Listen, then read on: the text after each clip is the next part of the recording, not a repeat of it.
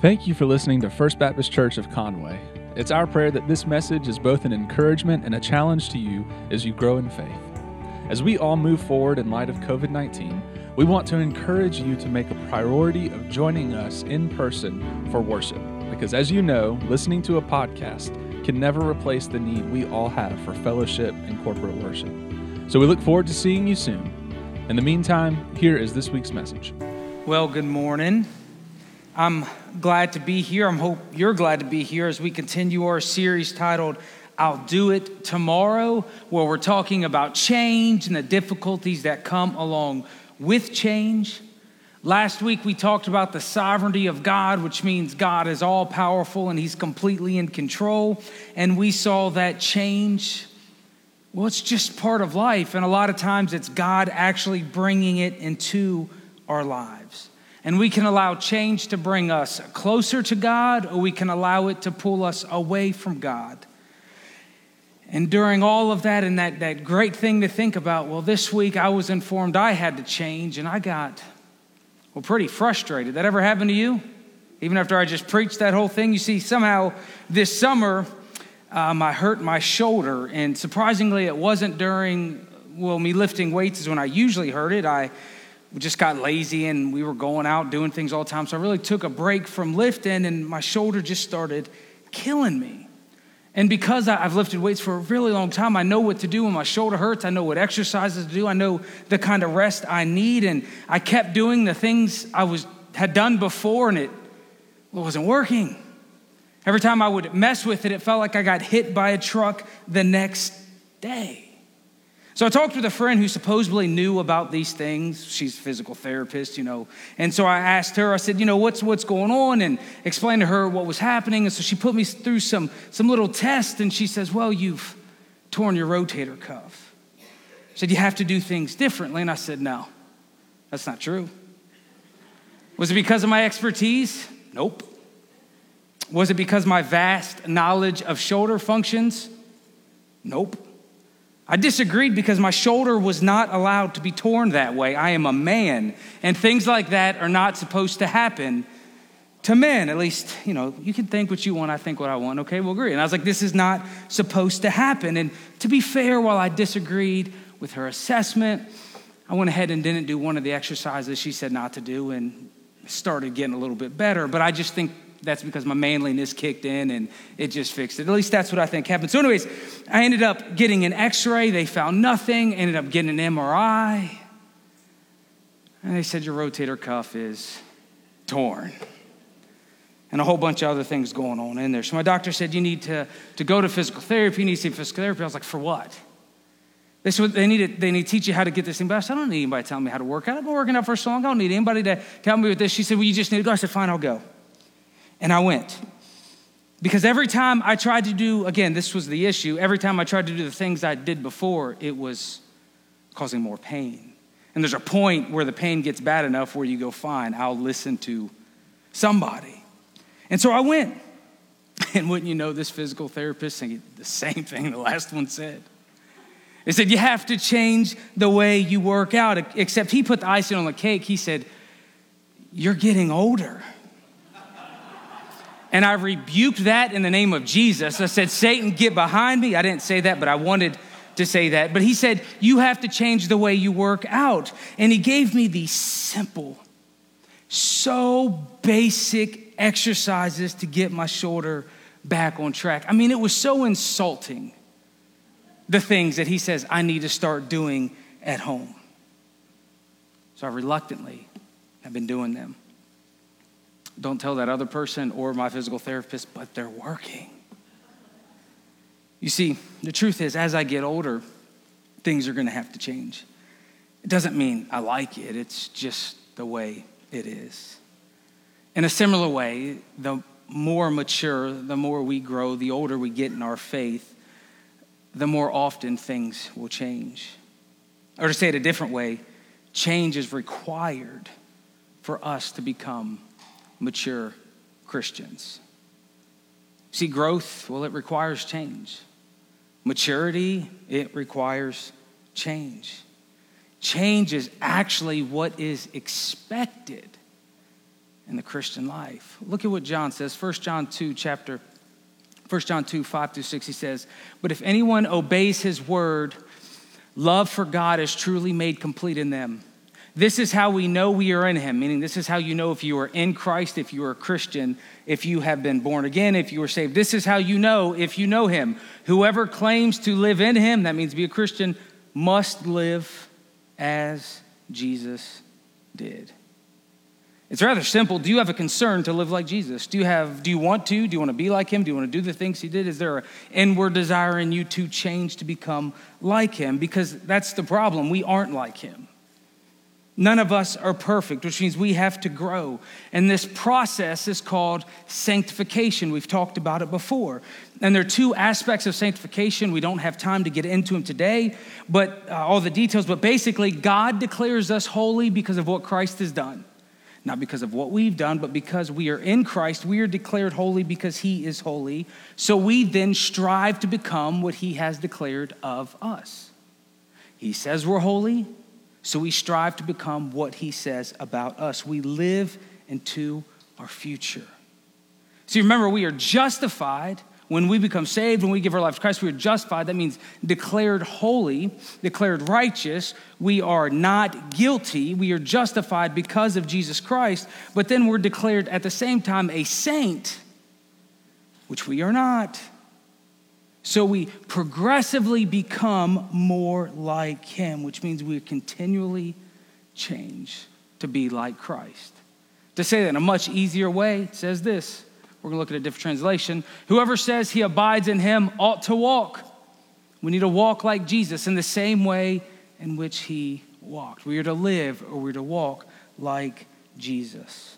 You see, the Christian life is about changing to reflect Jesus. Did you know that? The slide's up here for you. The Christian life, well, it will be. The Christian life is about changing to reflect Jesus. And we're to continue to be renewed and as a believer, and we'll see today how that actually happens. What we're going to look at today are the mandates, the things that seem very basic, the things that you've probably heard about your entire Christian life, these, these few things that we must do to become more like Christ. And they're simple, just like those workouts the physical therapist gave me, but they actually work. If you have your Bible with you, go ahead and turn to Romans chapter 12. This is the practical side of Romans. If you've never read Romans, the first 11 chapters are the most theological um, chapters in the entire Bible. I mean, it's amazing. And, and then he turns from the theological, because of what Christ has done, into the practical. And he applies these mandates, we'll call them, we have as Christians. In fact, these things we're going to look at are the things we have to do in order to live a life that is holy and pleasing to God. And you say, well, Ryan, how can you make such a bold statement that we have to do these things to please God? Well, because he says so. It makes it quite easy for us. Look at this Romans 12, 1 through 2. Paul says this He says, Therefore, I urge you, brothers and sisters, in view of God's mercy, to offer your bodies as a living sacrifice, holy and pleasing to God this is your true and proper worship. So, in view of God's mercy, in view of everything He's just laid out in chapters 1 through 11, all that God has done, and let's just review not what He says in 1 through 11, but review a quick understanding of the gospel. Remember, we were created, you and I, we were created to live in fellowship with God.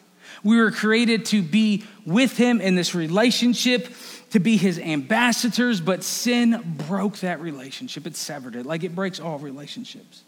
And therefore, because of the broken relationship, God took responsibility for our sin, though it was not his fault, it was our fault. He took responsibility for the sin problem and came down in human form. We know that person is whom? Making sure you're following me. I'm talking fast. We got a lot to cover. I can talk slow, we'll be here for three and a half hours. I talk fast, we'll be here for an hour. Which one? Fast. Okay, there we go. Okay. So, Jesus came down to take responsibility for our sin, right? When he died on the cross, he rose again, and now his blood atones, it covers all of our sin. And now we are saved because of his what? Right? Grace. Remember, we are saved by grace, not by works. So, in view of that, in view of his mercy, in view of his grace, in view of all of that, therefore, in view of his mercy, you see, that's what's supposed to compel us as Christians.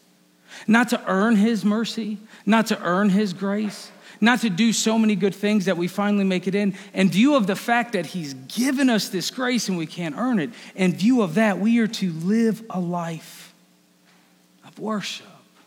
He says we're to offer our bodies as a living sacrifice, holy and pleasing to God. This is your true and proper worship. So, the first thing we're going to see is you and I, we must worship. You knew that. That's why you're here. But we must worship. Remember, Jesus said the most important command is to love the Lord your God with all your heart, your soul, your mind, and your strength. And the way we do that, the way we love God like that, is through our worship. See, worship is the way we celebrate God's presence and the way we honor Him with our lifestyle.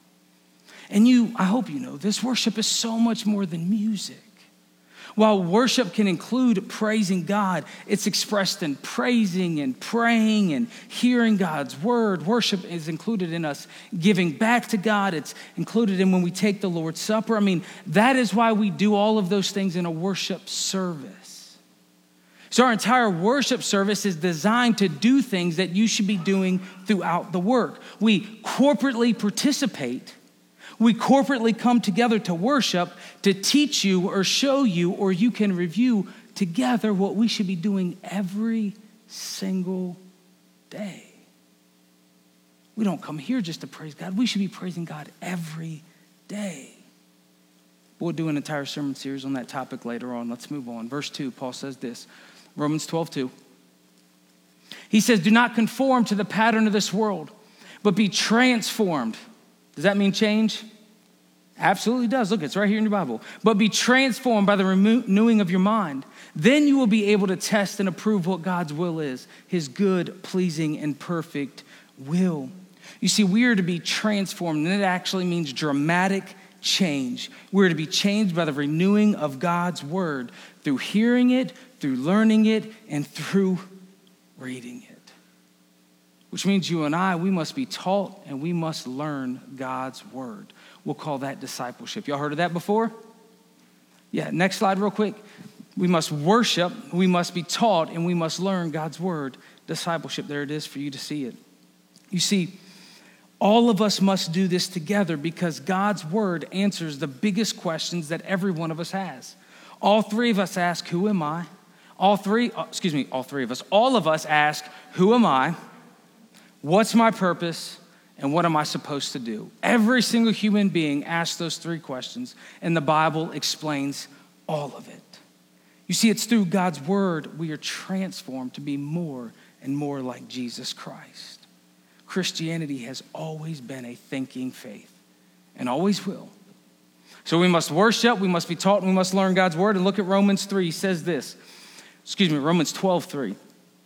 He says, For the grace given to me, I say to everyone, do not think of yourself more highly than you ought. Don't elbow your spouse sitting next to you, okay? Do not think of yourself more highly than you ought, but rather think of yourself with sober judgment in accordance with the faith God has distributed to each of you. So, this, of course, is an attention grabber. When he's talking about the need to worship, the need to be transformed, that means changed by God's word, he says, and look, by the way, just so you're aware, None of you think you have it all figured out because what he's about to tell us is that every one of us need other people. What he says in verse 4. He continues. He said, For just as each of us has one body with many members, get it? Body, different members. Yeah, we get it.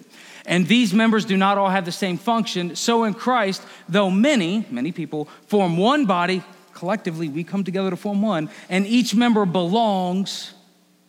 It's a big deal belongs to all the others. Together, the church, we form one body and we belong. It means we're supposed to be here, we're supposed to know each other, we belong together. And the word we use for that, and you've heard it before, I'm sure, is called fellowship. So let's go over them real quick. We must worship, we must be taught, we must learn God's word, which is discipleship, and we must build community in our church. We'll call that, well, you know that as fellowship. You see, fellowship speaks to our togetherness. Fellowship isn't just an event we plan, it's a lifestyle we choose. We should choose to connect and know other Christians, even if they're weird, right? We choose to build relationships with them. We choose to come together with them. We, we choose to get to know each other. Fellowship speaks to the fact that each one of us should be known, we should be cared for, we should be held accountable, and we should be encouraged by our church family. That's some scary stuff, isn't it? Really being known and really being vulnerable and really telling people that sometimes you have pain and you need people to pray for you, so you should be open and honest in the Sunday school, right, Chuck? Yes, sir. Yeah, sometimes we should just be honest and open with each other. But see, it's in our togetherness we form community. It's through Christ that we, He brings us together, and He says that all of us have a part to play. See, fellowship not only speaks to being known, it also speaks to our commitment to each other. Just like our fingers don't jump off of our body one day, like, you know what, I'm out of here. We stay together as a church to do what the Lord has asked us to do. And then he says that all of us have our part to play. Look at verse 6. He says, We have different gifts according to the grace given to each of us. If your gift is prophesying, then prof- prophesy. If it's according with the faith. If it's serving, then serve. If it's teaching, then teach. If it's encourage, then give encouragement. If it's giving, then give generous. If it's to lead, then do it gen- uh, diligently. If it's to show mercy, then do it cheerfully. Paul says, listen, we all have a part to play. We've all been given a spiritual gift to serve the body of Christ. And did you know that you need the church to grow in your faith? Did you know that? Because each of us must serve the body. Did you know that? Look, next slide.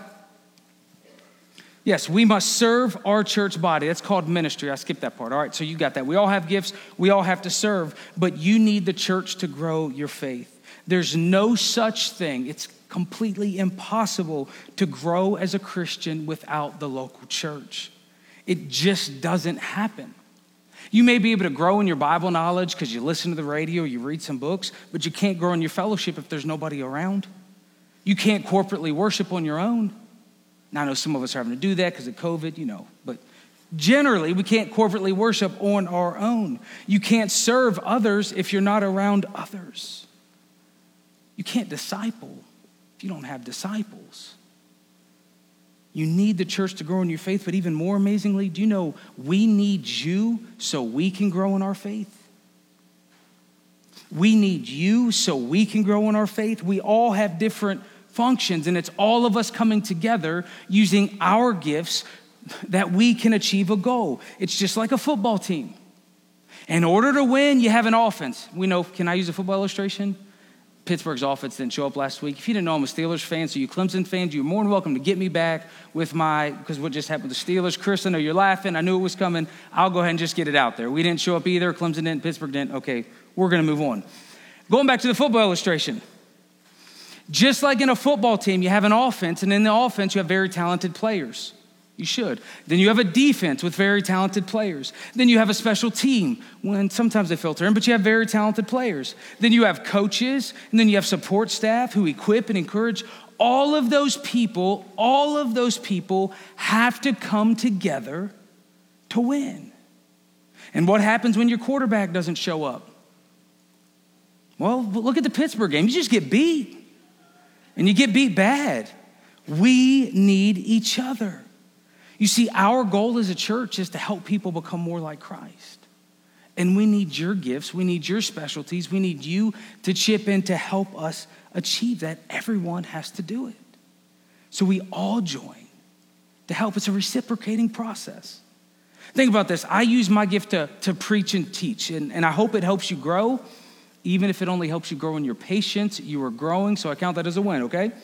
And in order for me to use my gift, I have to study and I have to prepare, which means I'm learning in the process. So, by me using my gift, I have to grow my faith, and then hopefully your faith has grown. It comes back and forth. Do you know by you not serving, you are actually limiting your spiritual growth? You are hurting your spirituality. You are not maturing as a Christian because you are not serving. Paul says, don't think too highly of yourself. Don't, don't think you can do it all and don't think you don't need the church. But I also just want to throw in listen, don't think too low of yourself. It's so easy for people to think, well, listen, I can't do that. I'm not good enough. I've messed up so much. Listen, we all have. You maybe you won't be able to lead worship. I mean, I wish I could. Should I give it a shot right now? You don't want that. You would leave. But just because I can't lead worship doesn't mean I don't have a part to play. We all have a part to play. So use your gifts. And then Paul says, he says, okay, so I want you to worship and I want you to, to disciple, I mean, learn and understand God's word together. I want you to serve each other. I want you to come together. And wouldn't you know, if he's telling all these people from different backgrounds, some from the north, some from the south, some Clemson fans, some Steelers fans, he says, we're going to put y'all all in a room, in small rooms together. So I need to learn how to behave. Look what he says, Romans 12, 9. Love must be sincere. Hate what is evil, cling to what is good. Be devoted to one another in love. Honor another above yourself. Never be lacking in zeal, but keep your spiritual fervor. Serve the Lord. Be joyful in hope, patient in affliction, faithful in prayer. Share with the Lord's people who are in need. Practice hospitality. Listen, this isn't all Paul has to say, but this is some of the things he has to say, and we don't have time to go over it. In fact, I would encourage you to read Romans 12 every day this week. You'd be amazed at what you can learn just in this one chapter. But one thing I do want to ask you, I want to ask you for a favor. Can you be faithful in prayer with me? Can I ask you to pray for our church? Can I ask you to pray for our leaders of the church? Selfishly, can I ask you to pray for God's will to be done in your life and our church so we can get a clear picture of what He wants us to move forward with? So, will you do that? Will you pray? So we're moving on. You can read this on your own, it's really good. But he moves from how to deal with, this is very interesting, how to deal with each other, and then he switches up. He, he says how to deal with all people. So there's certain things we have to do as a body together to get along. But then he says, but just in general, how you conduct yourself out in the world, he says this, Romans 12, excuse me, 14, 12. He said, bless those who persecute you. Hopefully that's not happening in the church, but it happens there too, right? He said, Bless those who persecute you, bless and do not curse.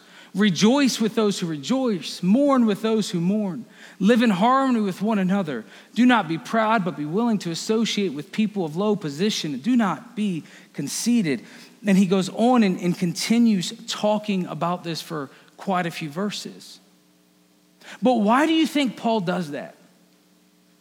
What do you think the motive behind him guiding our conduct out in the world is? Just to be nice? Just because it's found in Acts 2. Look at this Acts 2 47, 46 to 47. It says, Every day, this is the very beginning of the church, by the way. It says, Every day they continued to meet together in the temple courts. They broke bread in their homes and ate together with glad, sincere hearts, praising God and enjoying the favor of all people. People liked the church. People liked Christians. They weren't crazy. They weren't picketing signs. People enjoyed Christians. They had favor with all people. And look what it says. And the Lord added to the numbers daily those who were being saved. It's not the only reason, but one of the reasons, one of the contributing factors to the church explosion. One of the contributing factors to people being saved is the church, how they were acting, how people saw them, was their reputation with non Christians. We must never forget we are called to share our faith. And I know that can be scary. That's number five. We are called to share our, next slide. We must share our faith. It's called evangelism. You know this already. See, we are to be people who tell people about Jesus Christ. We're to live a lifestyle where we are ready to share with people hey, why don't you come check out the church? Why don't you come learn the Bible? Why don't you, let me just tell you about how Jesus saved me. Because the Christian life is about changing to reflect more of Jesus. And if we're against changed, if you are against changed, here's what's amazing about this. You could find yourself fighting against the very thing God is trying to do in your life to mature your faith. Rather than fighting it. Times we just have to trust God and understand that He is doing something. And we do these things. We go through this process of sanctification. There's certain actions we must do in order continually maturing our faith because once you commit your life to Jesus Christ, you are committing to a lifestyle of change. The only way you can stop changing as a Christian is when you become perfect. Anybody got that yet? Yeah. That's the only time you can say, I'm done, I'm not changing, I'm not doing anything else. I have arrived, I'm Jesus. See, the process of sanctification is a lifelong process. It's a lifelong commitment to worship, to fellowship, to ministry, to discipleship, to evangelism. And those functions of the church and what we do, they never change. But the way we carry them out will always change because times change. But even so, it can lead you to a more sanctified, holy life. Think of it this way let's talk about worship. I've pastored three churches so far. Hopefully, this is my last. I'm supposed to hear an amen for that. Like, okay, thank you. This hopefully this will be last. But each church I've pastored, there has been a worship war in the undercurrent. Every single one of them. And I've heard at each church, wow, I can't worship to that. And that comment saddens me when I hear it. Because worship isn't about music, though it includes it. Worship is so much more. And quite frankly, if you can't worship because of one song, you are going to be completely miserable in heaven. It's not just going to be your playlist. We're preparing you for, I'm, I'm, not, I'm not joking. Do you think heaven's only going to be from 1950 to 1980 hymns? No, it's going to be so much more than that. So much more. And I'm at a disadvantage when it comes to music. Honest, by the time I started getting serious with church, I just made up my mind I would never enjoy music at church. See, I didn't grow up cherishing hymns. I didn't grow up when younger in the church. They didn't take me back to a time when life was off. There was no nostalgia. There was nothing in it. I just went to church and figured, you know what? I'm just never going to like the music. That's just kind of part of it. You see, I never listened to the piano. I never listened to the organ. I listened to what? Yeah, hip hop. I've told you several times. I liked hip hop and I like rap. That's what I liked. That's what I liked and that's what I enjoyed. And even when churches in that area started contemporary Christian music, guess what? I didn't like it either. Why? Because I liked rap. And I still have not been to a church that has a hip hop service, though. Rocky, what do you think? You think you think we could you think we could Usually you say yes. You're hesitant on that one, are you? Okay. Okay, he's hesitant. But I think, so I, I settled that when I went to church, I would never get my favorite type of music. But that stopped me from going to church. Church is so much more than that. What I learned was I can listen to my favorite music every single day.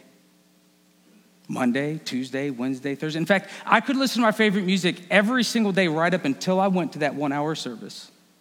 And I could praise the way that I enjoyed praising. You see, I learned that worship was so much more than music. I never committed to a corporate worship service because I liked the music. I committed even though I didn't like it.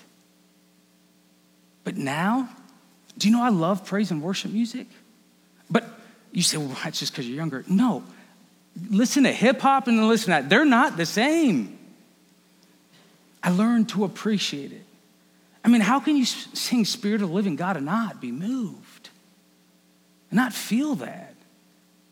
All of us can change. All of us can learn to appreciate other things. I've done it. If I can do it, I'm quite confident you can. But see, could change in music be teaching you that music is excuse me, worship is far more than music? Could it be that God is pointing out an error in your beliefs? Could God be calling you to turn off all that other stuff you listen to during the week? and sing those, those songs that you do cherish all week instead of just one hour a week? Think about the togetherness, the community aspect of the church. Three things we talked about today fellowship, discipleship, and ministry service. They all require us to come together. And how serious are you about committing to a body of believers? Have you said, I'm in, I'm, I'm sold, I'm committing to these people, to carrying out discipleship and fellowship and, and ministry with them? I know so many of us were looking for that perfect church.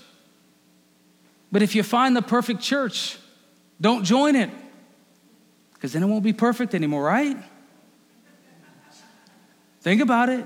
There is no such thing as a perfect church. And while we're talking about it, there's no such thing as a perfect church nor a perfect pastor. A church is far more than one person or one pastor.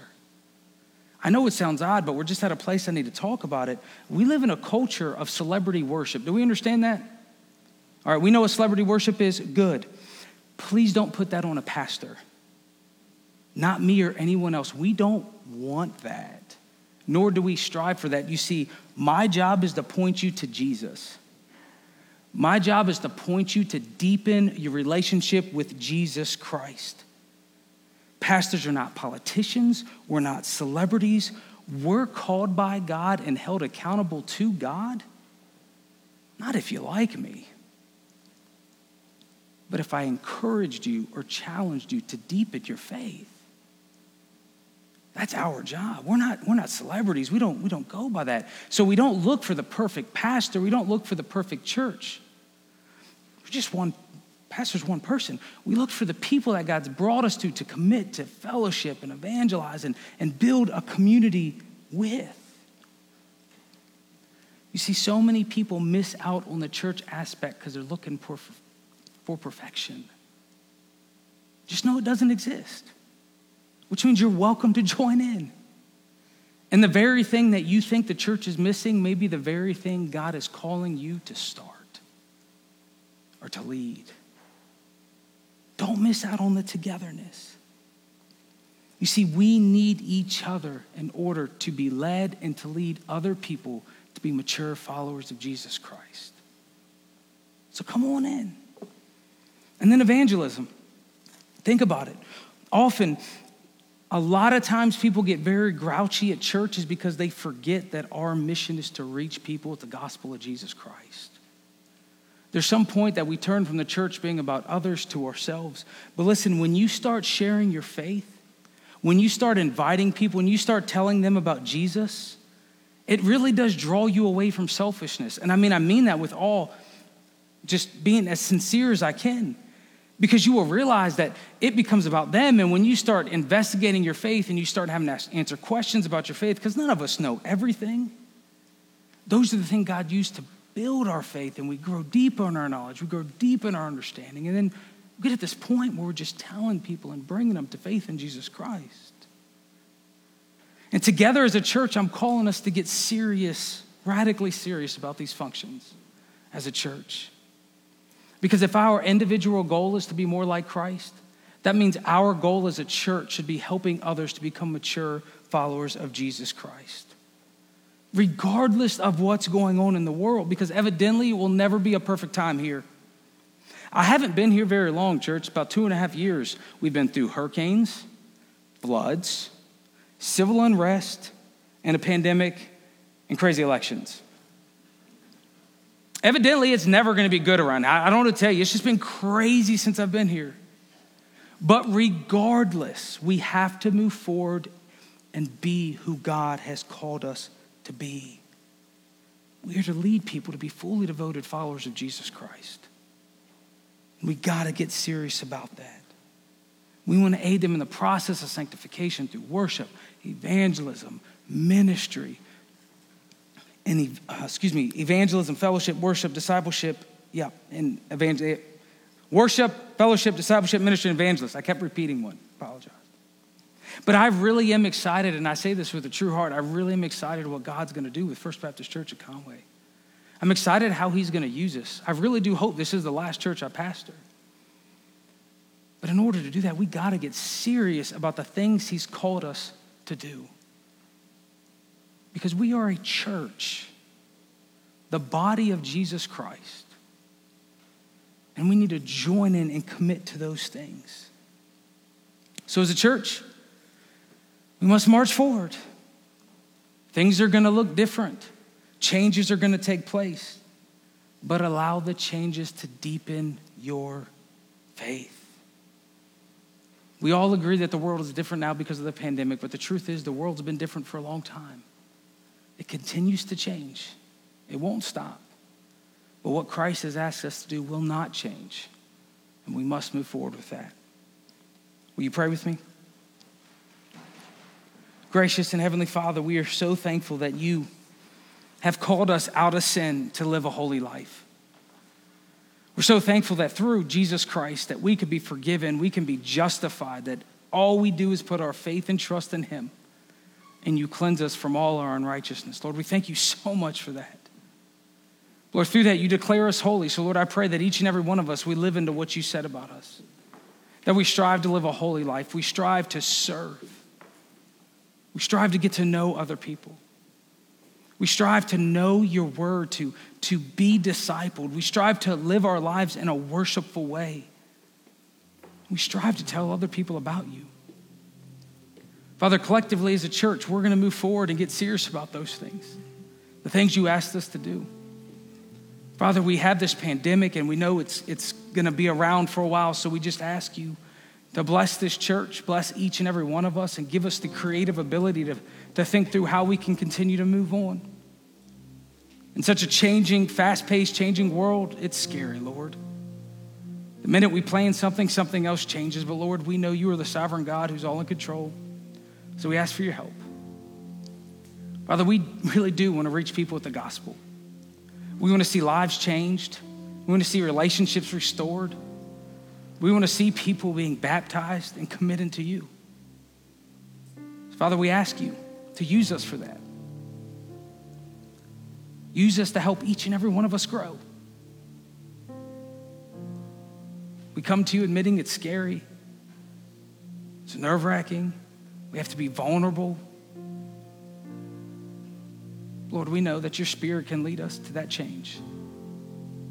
Because when you move, it changes us and it changes what we see. So, Lord, we ask for that. We love you. In the precious name of Jesus, we pray. Amen.